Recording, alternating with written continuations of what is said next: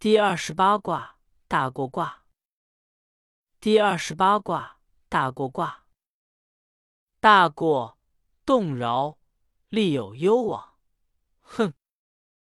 白话：大过卦象征极为过分，房屋的栋梁受重压而弯曲，利于前去行事，亨通顺利。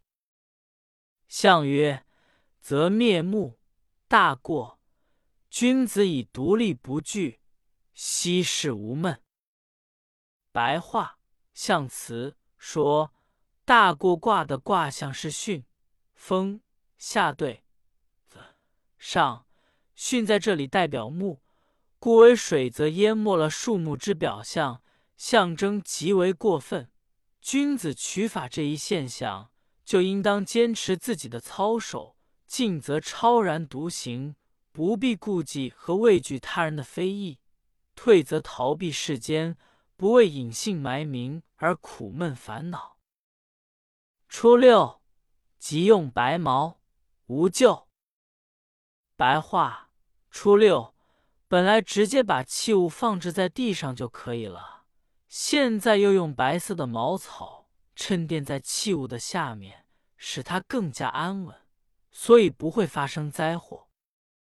象曰：即用白毛揉在下也。白话象辞说，用白色的茅草衬垫在器物的下面，是说行为非常小心谨慎，所以不会发生什么灾祸。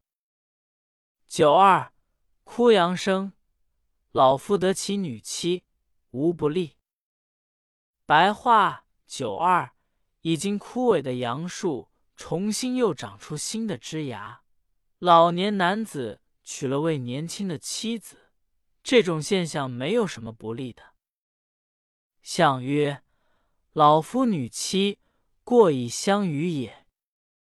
白话象辞说，老年男子娶了位年轻的妻子，虽为过分，但由于能够刚柔相济。所以不会发生不利的情况。九三，动摇，凶。白话：九三，房屋的栋梁受重压而弯曲，结果必然发生凶险。象曰：动摇之凶，不可以有辅也。白话象辞说，房屋的栋梁受重压而弯曲。结果必然发生凶险，是因为阳刚极为过分，所以不能再来辅助他，否则后果将不堪设想。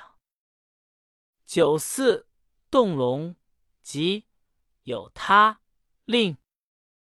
白话：九四，房屋的栋梁向上隆起，克服了弯曲，可以获得吉祥；不能再弯曲，再弯曲就会出问题。象曰：动龙之极，不饶乎下也。白话象辞说，房屋的栋梁向上隆起，克服了弯曲，可以获得吉祥，是由于九四爻本身能使栋梁不再向下弯曲。九五，枯杨生华，老妇得其士夫，无咎无欲。白话。九五，已经枯萎的杨树重新又盛开鲜艳的花朵；已经衰老的妇人嫁给了年富力强的男人。这种现象既不会遇到什么祸害，也没有什么值得称道的。象曰：枯杨生华，何可久也？老妇侍夫，亦可愁也。白话象辞。说，已经枯萎的杨树重新又盛开鲜艳的花朵，表面现象又怎么可以长久保持下去呢？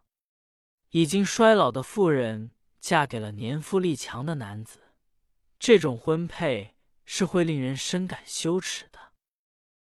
上六，过涉灭顶，凶，无咎。白话：上六，涉过深之水。以至于淹没了头顶，就会发生凶险，但最终不会有祸患。